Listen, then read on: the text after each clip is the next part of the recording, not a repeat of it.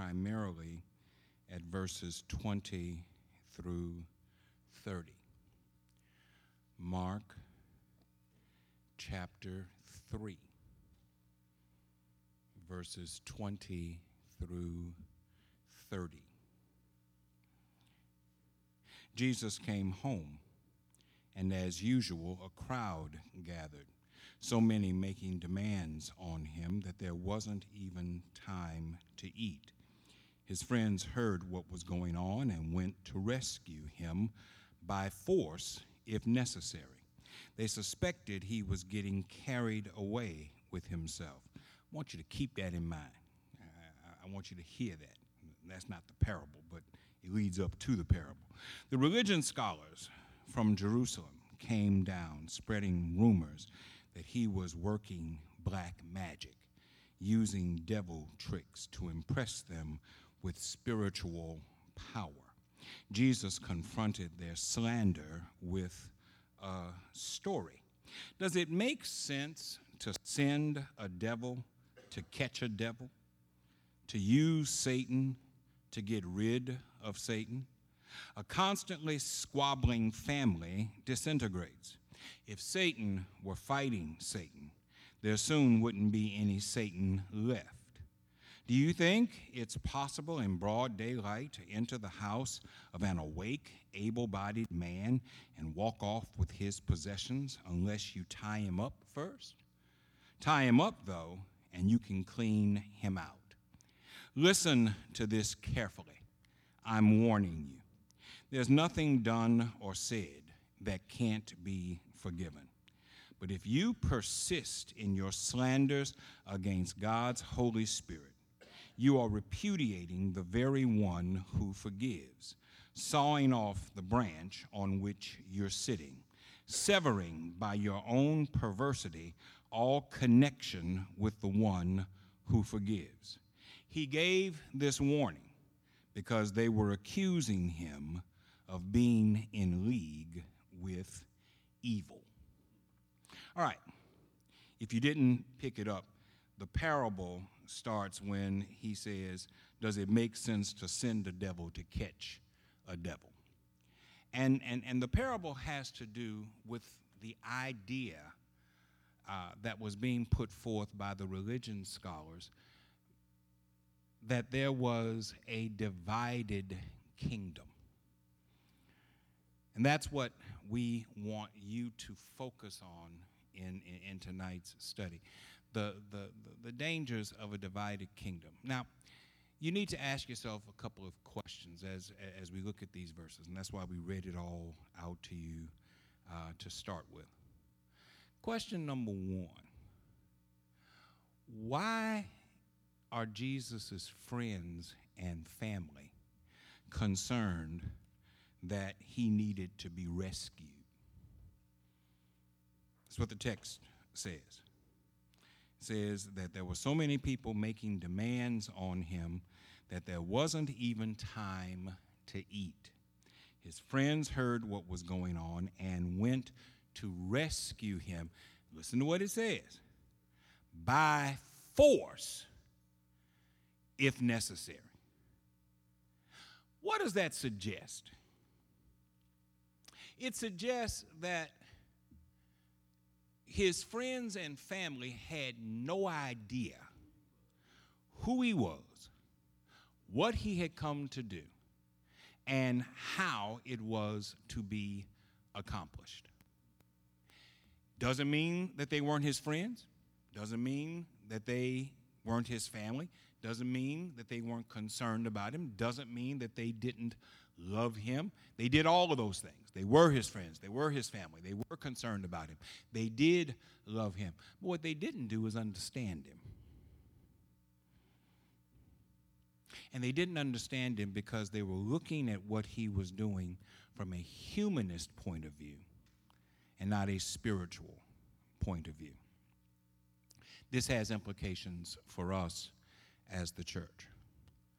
Because the only way that we can be understood as the church is by spiritual folk.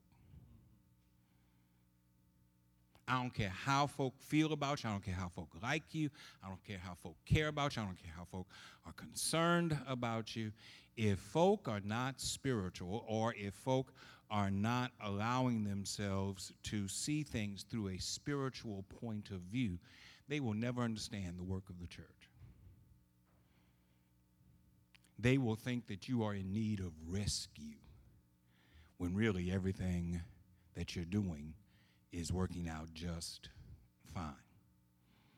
We, we, we have seen this in other places where people who are well intentioned uh, make critical errors in judgment because they're judging things from a humanist point of view and not from a spiritual point of view. Most notably, we see it in Simon Peter uh, w- with regard to Jesus. If you were to flip over to Matthew chapter 16, you don't have to do it, just mark that down. Uh, Matthew chapter 16, uh, where Jesus is in Caesarea Philippi, and he asks his disciples, Who do you say that I am? And they give this list of folk. Some say that you're John the Baptist, some say that you're Isaiah or Jeremiah. Uh, uh, and he says, Well, who, do you say that I am? And, and, and Simon Peter speaks up for the whole group and speaks from a spiritual perspective. You are the Christ, the Son of the living God. And Jesus tells him in, in, in, commending him, he says, I commend you because you gave the right answer, but, but you need to know the right answer didn't come from you. The right answer came from the Holy Spirit speaking through you. And then Jesus goes on to talk about what being the Christ actually entails. Not, not, now that we have clearly defined who I am, let me explain to you what it means to be who I am. And he starts talking about the fact that he is going to suffer, that he is going to be taken, that he is going to be brutalized, that he is going to be beaten, that he is going to die. And on the third day, he is going to be raised back to life.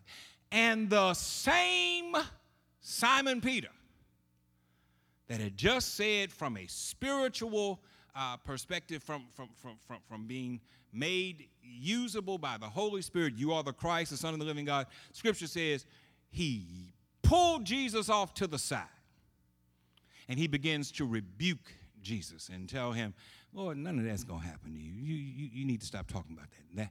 That's not going to happen. What happened between you are the Christ, the Son of the living God, and this is never going to happen to you, and you need to stop talking about that. Well, most of us want to point to the fact that Jesus tells Peter, Get behind me, Satan. And, and, and, and I like to say it reminds us that God and Satan can use the same folk. Uh, uh, and, and it doesn't take long for you to flip from one to the other. But if you've lived more than a minute, you ought to know that by now. But, but beyond that, what it showed, because I believe that Peter thought he was doing the right thing. I believe Peter thought that he was being helpful. I believe that Peter thought he was, he, he was uh, encouraging Jesus by saying, None of that is going to happen to you. The problem was, Peter was looking at Jesus from a mission standpoint, humanly, and not spiritually. He didn't understand that the work of the church demanded that all of these things happen to Jesus. Do you know that there is no salvation without a crucifixion? Do you, do you know that there is no atonement without a crucifixion? And then there is no salvation without a resurrection? That's probably the more correct way of saying that. But in order for all of that to happen, then all the things that Jesus said had to happen had to happen. Peter didn't understand, even though he had just said who Jesus was, he did not understand what the work of Christ entailed. In the same way, what we see in Mark chapter 3 is a group of people, well wishers, family members, friends, because different versions of the different translations uh, put this differently. Message version, which is what I'm reading from, says friends. Other versions say family members. And, and, and so, whether it be friends or family, they loved Jesus. They were concerned about Jesus. They wanted to be supportive of Jesus. But what the text says, leading into the parable, is that they decided that they were going to rescue him by force if necessary. The suggestion is they thought that he was in some kind of trouble. You, you, you don't rescue folk unless they're in some kind of trouble, right? So, so, so, so, from their perspective, this throng of people, these, these miraculous things that Jesus is doing, this, this long bit of time spent teaching the Word of God, it was exhausting to Jesus. And they were interested in Jesus taking a break. They were interested in Jesus pulling back. They were interested in Jesus stopping. And they decided if he won't stop on his own, we going to stop him for his own good. It's a humanist perspective of a spiritual mission, which explains why they didn't understand what it was that he was doing. Now, this isn't the primary reason why he gives the parable, but I thought it was important that we see that because not everybody who tries to hinder Jesus don't like Jesus. Not everybody who tries to hinder the church are folk who are outside the church who don't like the church. Some of the folk who, who, who cause problems in the church, some of the people who cause confusion and keep up confusion in the church. Don't do so just because they messy folk. I know we'll be like, just church full of messy people. It's not always the case that folk are just messy. It's just that they don't understand. They see things purely from a humanist point of view, and they don't recognize that from a spiritual perspective, certain things have to take place.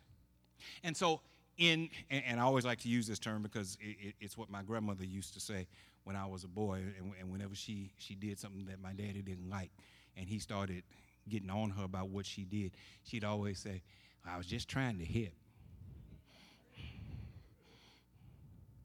Sometimes we just trying to hit. We're not against, we're not anti.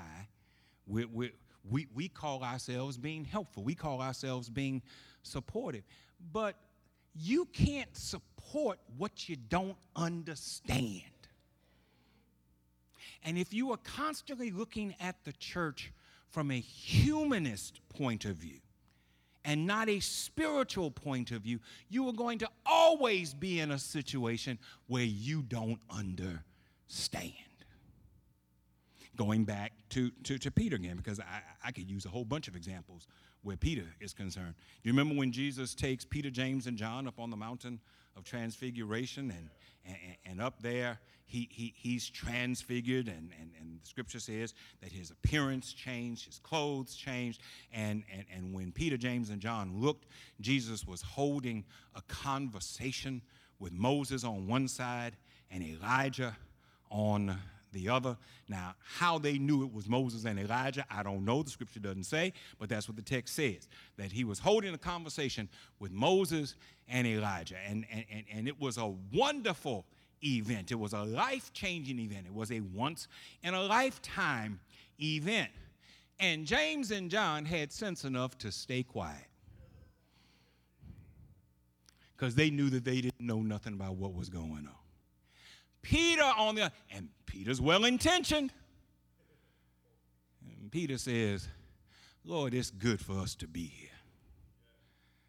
And what we need to do is build three tabernacles right here one for you, and one for Moses, and one for Elijah. Now, whenever we preach this, we don't have the time to really break that down, but give me two minutes to break that down. Number one, what Peter suggested was absolutely stupid. Okay? It, it, it wasn't just short sighted, it was stupid. Because he didn't say we need to build three tents, he said we need to build three tabernacles. Now, a tabernacle is a tent, but it is so much more than a tent. If, if you go back and read uh, where God gives Moses instruction on how the tabernacle was to be built. It was an extravagant tent. It was a huge tent, and it took tremendous amounts of time and detail in order to build it. So when Peter said, We need to build three tabernacles, he was suggesting something that was completely ridiculous and impossible to do. But he thought that it was a good thing to say. You know why? Because he was looking at everything from a human point of view and not from a spiritual point of view. Bible says that, that, that not long after he says that, God lowers a cloud down over Jesus and, and Moses and Elijah. And then God speaks to them from heaven. And God says, This is my son, whom I love. Listen to him. And then the cloud lifts up. And when the cloud lifts up, there's no Moses, there's no Elijah, there is just Jesus. And the point that God was, was making to Peter and to the others who might have been thinking like Peter was thinking but had sense enough to keep their mouths shut. The, the point that he was making is that Jesus can't be shared like everybody else. Jesus is unique unto himself. He, he, doesn't, he doesn't call Jesus his servant, he calls Jesus his son. Different designation altogether. And he says, He's the one that I love. He's the one that I have vested your future in. Listen to him. If Peter had understood that, he never would have made the statement that he made. But he wasn't being mean, and he wasn't being intentionally divisive. Peter was like my grandmother, he was just trying to hit. This is what I think we ought to do. So much of what goes on in the church is misunderstood, even within the church, because our approach to the church is not spiritual. Our approach to the church is humanist. What do you mean by that? It's not spiritual, it's humanist. I mean that we approach the church just like we approach any other human institution. We, we approach the church the way we approach social groups, the way we approach clubs. Some of y'all in here old enough to remember when churches evolved out of missionary and benevolent societies. The, the, the benevolent society actually birthed certain local congregations in this city. You go back and read the history of some of these churches. It, it was benevolent societies that birthed many of the churches in our community. And when the church, when the local con- congregation was birthed out of these things, it brought with it some of that into the church. And we still can. I, I was saying at noon today, we were talking about generous giving at noon, and, and, and I was reminding them that there was a time, I was a small boy, but I still remember, there was a time when the church was supported not by tithes and offerings, but by dues. Everybody had to pay dues. And you had to keep yourself three months current, or else your name was stricken from the roll. And, and if you died when your name was stricken from the roll, you wasn't going to be buried in the church. They wasn't going to serve you the Lord's Supper if you were three if you were three months behind in paying your dues. They passed by you. And when, can you imagine being passed by and not being allowed the opportunity to share in the Lord's Supper because you fell behind in paying your dues? Does that sound like a spiritual thing? No, but it's very much a human thing. Because some of y'all are members of fraternities and sororities and other social groups, and you know what happens when you fall behind on your dues, right? They drop you from the roll till you pay and catch up on your dues. My point is this the problems within the church don't always come from those who are opposed to the church. Sometimes, as in the case here, it's those who are friends of the church, those who are family, those who are brothers and sisters that cause the biggest that cause the biggest problems. Not because they're mean, not because they want to see the church destroyed, but because their, their perspective on the church is not spiritual, but is human. I know that, that we like to say the church is like this, or the church is like that, or the church is like something else, but the truth of the matter is, ain't nothing else like the church. Because only the church is built on Jesus. I, I, I, chuckle when I hear some, some of my preacher colleagues talk about they founded their church. You ain't found nothing. You want to know who the founder of the church is? Jesus. Go back to Matthew chapter 16. Blessed are you, Simon, son of Jonas, for flesh and blood has not revealed this to you, but my Father which is in heaven. And I say that you are Peter, and on this rock I will build my church. So if Reverend Dr. So and so founded something,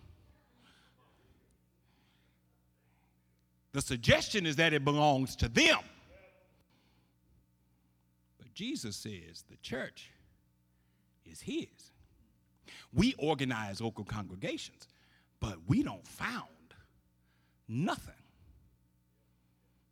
Founding suggests ownership. You think you own the church? You think that because because you put money in the church, you own it? Do you know that the money that you gave came from the Lord? That if the Lord didn't give you any money, you wouldn't have nothing to put in the church in the first place. You're going to talk about what we own, what us got.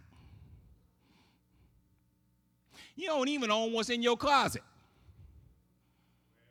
It's on loan. Oh, you bought it. I, I, I know you went to the store and bought it.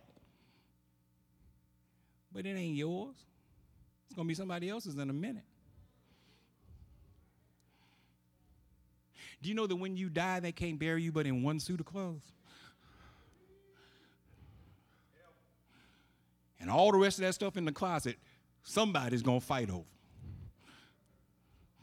You can't wear it, that ain't even your size. These are the conversations that take place all the time. If you think I'm lying, then you ain't had nobody die in your family here late. You know, after the hallelujah, after the praise the Lord, after the, the falling out and all over the place, we go back home. And we start fighting about who gets which pair of shoes and who gets which set of dishes and who gets the chifforobe and the china closet. Amen. And, and, and you think you own something. This is God's church we don't found anything. All that we do is organize local congregations. Once again, it has nothing to do with meanness. It has to do with a lack of understanding. His friends decided that he needed to be rescued. That's what the text says. And they were going to rescue him if they had to do it by force. Now, that ain't all that the text says. The text says they suspected. Read the text. They suspected he was getting carried away with himself. Translation They suspected Jesus was getting the big head. Y'all know folk who get the big head, right? Here's the thing about that if anybody's going to get the big head, don't you think it would be Jesus? Lord, show us the Father and we'll be satisfied. He says, If you've seen me, you've seen the Father. For I and the Father are one. If you understood what I was doing the three years that I've been you been with you, you wouldn't ask me to show you the Father because you'd understand that that's who I am. If anybody's going to get the big head, it's going to be Jesus. But the truth of the matter is, it wasn't a matter of Jesus getting the big hit, it was a matter of their perspective on what Jesus was doing because Jesus was driven to do what he was doing. And he was so zealous for accomplishing what the Father had sent him to do that he was singularly focused on ministry and wouldn't let anything deter him. At the end of this passage, which is not in the, in, in, the part that I read, it says that Jesus' mother and brothers and sisters showed up and they were on the outside and they tried to get him to come outside. And, and somebody went in and yanked on Jesus' coattail and said, Jesus, your mama and your brothers and sisters are outside. And Jesus' response was, Who is my mom? Who are my brothers and sisters? The ones who do the will of my father. They are my mother and my brothers and my sisters. That's the speaking, that's the language of someone who is singularly focused on what he has been called to do. Let me ask you a question Do you know what you've been called to do? If you don't know what you have been called to do, then you don't have any understanding of what this passage is talking about. There's a difference between a job and a career. A lot of folk work jobs. I need to make money. I need to put food on the table. I'll work a job. And you can be successful at a job, but the whole time that you are being successful on the job, you realize that this isn't really what I want to do. This isn't really what I was called to do. There is nothing more powerful than knowing what you have been called to do. Knowing that, that, that this is it. This is what I have been set on my entire life. Now, I'm going to say this not because it's, it, it, it, it's braggadocious, but because it's a fact. If you think I'm bragging, I, I can't help you. But, but I have known from the age of six that this is what I was called to do. I've never had a doubt in my mind. I've never had any other idea. I didn't stumble into the ministry. I didn't come to the ministry after I tried four or five other different things. I didn't wake up one morning in my 30s and realize, well, maybe ministry is the way that I should go. From the time I was six years old, the Lord spoke to me woke me up out of a sound sleep, stood me up, and told me that this is what I was supposed to do. Now, does that mean that every day has been sunshine? Lord Jesus, no.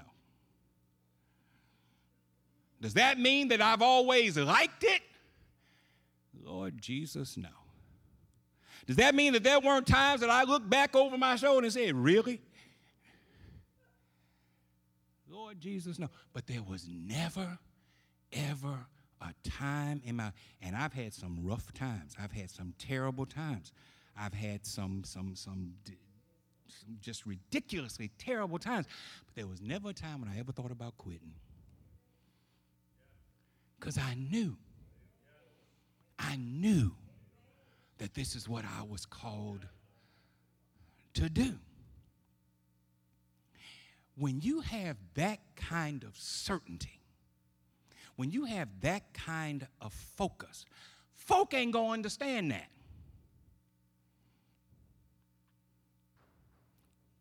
Folk who love you. I, I ain't talking about mean folk. I ain't, I, I ain't, even got to the bad folk yet, and I've already been talking 30 minutes. I haven't, I haven't gotten to, I'm talking about the folk who love you.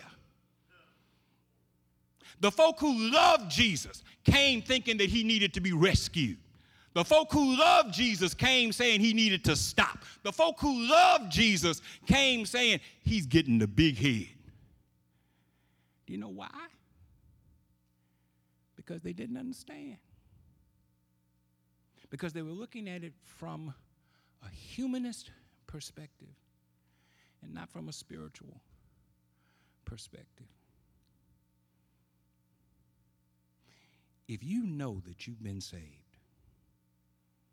see, see what I just said about myself has to do with my calling to, to the ministry. But everybody in here ought to, ought to be able to say, because everybody in here is saved, right? So everybody in here ought to have the same conviction about their salvation that I have. What I'm saying about me shouldn't be unique to me. You ought to be driven. I fussed at folk at noon, I'm gonna fuss at y'all too. When, when, when, when I was coming back from Florida last Thursday, I was listening to the weather reports here in Baton Rouge. And I was mad because I knew that y'all had made up your minds Thursday that you wasn't coming to church on Sunday. The governor got on the air and started talking about making sure that you have adequate provisions and that you take proper precautions and that you get your sandbags and get all of your emergency, make sure your batteries are working. And then the mayor got on and she was surrounded by all of her people and she started telling you about all the things that you needed to do to be ready. Nothing wrong with that. They did their job. That's what they're supposed to do. But you know what? The storm went by.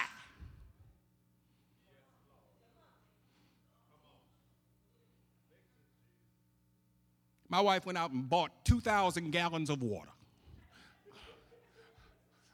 to be ready for the storm. Oodles and oodles of soup and dry goods to be ready for the storm. Batteries galore to be ready for the storm. And around 11 o'clock Saturday, she got mad because I wouldn't spend all that money in the storm. Ain't here. When's the storm coming? Now, Brother Ferris would tell you we lost power, but, but, but we lost power not because trees were uprooted and not because lines fell. We lost power. Neighbor Sherry will tell you, I'm looking to share, she'll tell you, we lost power for, for, for about six hours, seven hours.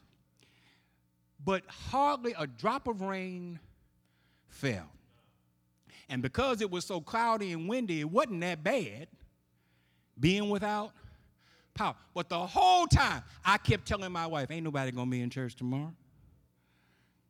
Because they already made up their. I looked at the Entergy grid, you know, you know, the power outage grid to see who was without power. And I went to some of y'all's neighborhoods where I know y'all live, and all y'all had green lines while we had red ones. So why wasn't y'all in church on Sunday? The streets were not flooded. They were not impassable.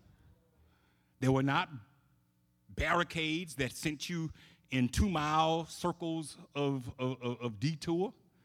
Y'all made up your mind on Thursday that you wasn't coming to church on Sunday.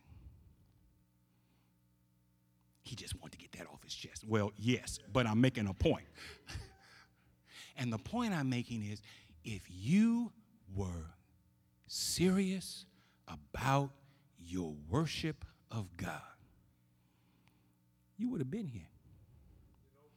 Yes, sir.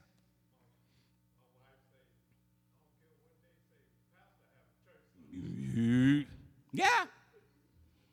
I had, I had preacher friends of mine call me, ask me, what y'all gonna do? We having church. And I said it almost like that with, with, with a, with a, a tint of disgust in my, what you mean, what we gonna do? It's the Lord's day. We having worship.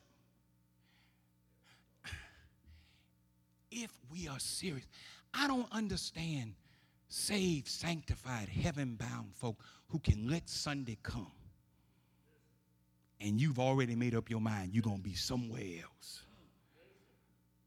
but in the Lord's house. And I ain't talking to people who hate Jesus. I ain't talking to people who hate the church. I ain't talking to people who are trying to destroy the church.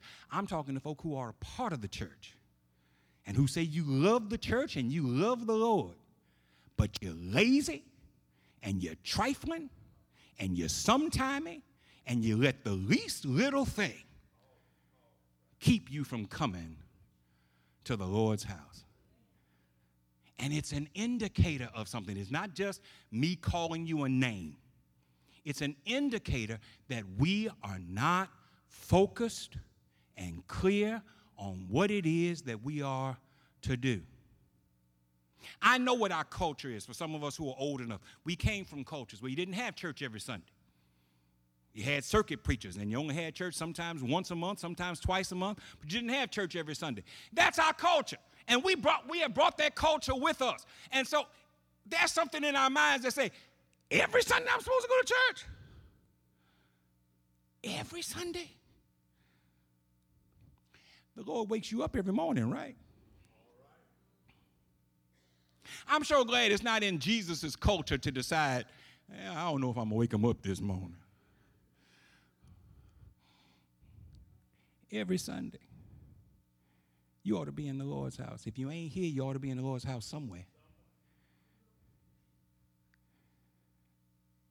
Because that's what the church does.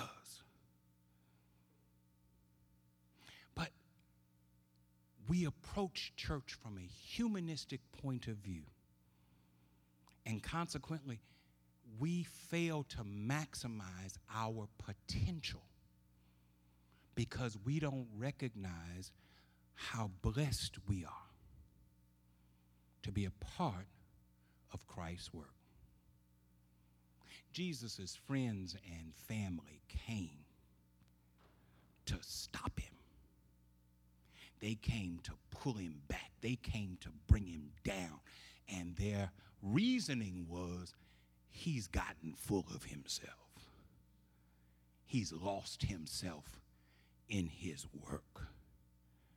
And he has forgotten who he is. No, he knows who he is. The question is do you know who he is? And do you know who you are in him? 38 minutes, and I'm now getting to the bad folk. Ain't that something? Spend all this time talking about the good folk. Let's talk about the bad folk. Scripture says that the religion, verse 22, the religion scholars from Jerusalem came down spreading rumors that he was working black magic, using devil tricks to impress them with spiritual power. Now, if if if if the good folk, the loving folk, the supportive folk were trying to stop him because they loved him. Why were the bad folk trying to stop him? They were trying to stop him because he was infringing upon their territory. He was making inroads into the hearts and minds of people with the saving knowledge of who God really is and what God really desires from them. That's the spiritual aspect of it. But there was also, again, a humanist aspect of it. These religion scholars, Pharisees, Sadducees, scribes, these were the religious orthodoxy of that day. And under Roman occupation, these were the people who the Roman government expected to keep the peace among the people. Remember, Jerusalem in Israel was not a free nation. It was not an independent, sovereign power. In fact, m- much of the time that the disciples are with Jesus, they're asking, When are you going to establish this kingdom? thinking that the kingdom was an earthly kingdom. Rome was the authority in that land, they were the occupying force. But the Roman government used Jewish people within Israel in order to keep the peace among the people. In other words, what they said to, to, to, to, the scholars, to the Pharisees, to the Sadducees, to the scribes is, we'll be nice to you as long as you keep all them folk under control. If we see that you have lost control of the folk, then we're going to have to deal with them and with you. So the Pharisees had a vested interest. Their, their power, their authority did not come from God. Hear me well. Their power and authority did not come from God. Their power and authority came from the occupying empire. And the occupying empire told them to use God at their discretion to keep the people in line. You need to hear me. Because what I just said is what's going on right now. There are segments of the church that are vying for control of the hearts and the minds and the wills and the culture of the masses of people. Not because they have authority from God, but because they have curried the favor of the empire. And do you know who the empire is? The United States government.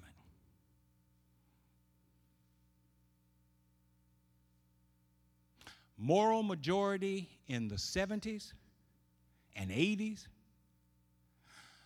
conservative Christian right in the 2000s and now almost 2020. It's the same folk. They don't derive their authority from any kind of personal integrity, from any kind of love for God. What they love is having access to the president and the influential members of the federal government, and on state levels, the influential members of state government, and on the local level, the influential members of local government. This has nothing to do with divine authority, it has nothing to do with Scripture. It has nothing to do with differences of opinion on how Scripture is interpreted. It has to do with maintaining our position within the community and showing the powers that be that we can keep folk in line. That's what it's really all about. And in order to keep folk in line, we will bastardize the scripture and say that folk who don't see the scripture the way we see it are demonic. Because that's what the religion scholars said. They said that Jesus was doing the work that he was doing by the power of Satan.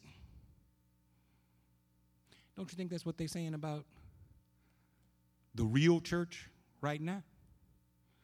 Because not everybody that meets on Sunday morning is, is, is the real church. If you love the flag more than you love Jesus, you ain't the real church. If you can find a way to say that the president is not a racist, when it's clear that he is a racist and a xenophobe and a general idiot, then you are not the church. If you can find problems with everything that has to do with uplifting marginalized people and try to use scripture in order to support it, you are not the church. If you think it's okay to have food deserts in our community, where people have to get their meals from convenience stores because there's not a supermarket in their area, and you think that that's okay, if you're one of these morons who talks about pulling yourself up by your own bootstraps and you ain't even got boots, you are not the real church. If you try to, to, to, to silence those who speak up for the poor and the lost and the left out and the disadvantaged, those that Jesus said he came to minister to, you are not the church. Or you may quote scripture and you may speak from pulpits and you may speak in sanctuaries, but you are not the church. You are the dupes and the tools of the empire. And you are being used to keep the folk in line. Let me tell you something. When you know who Jesus is, really know who Jesus is, and really know what he came to do and really know what you are expected to do as his disciple, that foolishness just doesn't fly with you anymore. Paul uses it in a different way. But Paul says in 1 Corinthians chapter 13, when I was a child, I spoke like a child. I thought like a child. I understood like a child. But when I became a man, I put childish things away. What does that have to do with what, with, with what we're talking about? I'm eisegeting. But, but, but let me tell you, part of our problem is we still act, think, and talk like children. And we fail to grow up and recognize what it is that we have truly been called to do and how it is that we are to serve Him.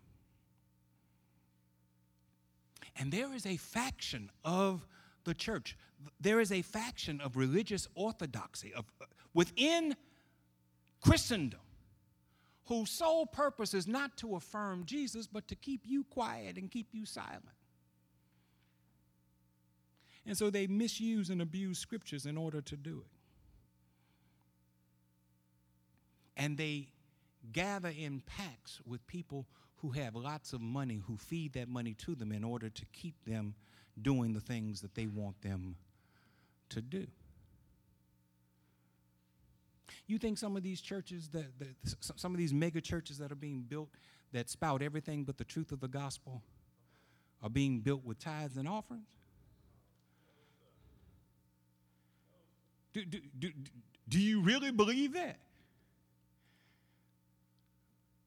Do you really believe that, that, that, that, that the folk who are in the church are the ones who actually paid for the facilities that they had and the ministries that they had? Really? You're getting quiet on me. That's fine because you don't know what to say. I know what I'm saying and I know I'm right. It's empire. They don't ever have to worry about where the money's going to come from because they ain't looking for the money coming from you. Corporations filter money into them. You keep them quiet. You keep them docile. You keep them ignorant. You keep them down. We'll keep you on the air 24 7, spouting lies. You know, you can turn on your TV 24 hours a day and find some fool who has taken somebody else's money and slicked back their hair and dyed it black even though they 285 years old? To spout lies? and keep you from doing the work that God has actually called you to do. When folks stand up for poor folk and marginalized folk and uneducated folk and brown folk and black folk, all of a sudden there's no money for them. We can build multi million dollar, hundred million dollar facilities. These ministries can, but they can't send mission funds down to the border to make sure that those children have something to eat.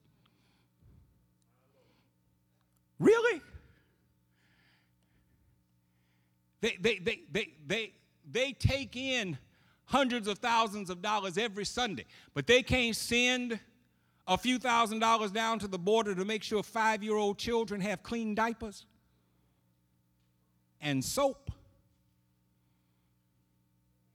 and toothbrushes and toothpaste and a washcloth. Really? Empire. The religion scholars came and they told the people don't pay no attention to him because the work that he's doing, the, the work that he's doing, casting out demons, he's doing by the power of Satan. Got eight minutes left. Finally, I get to the parable.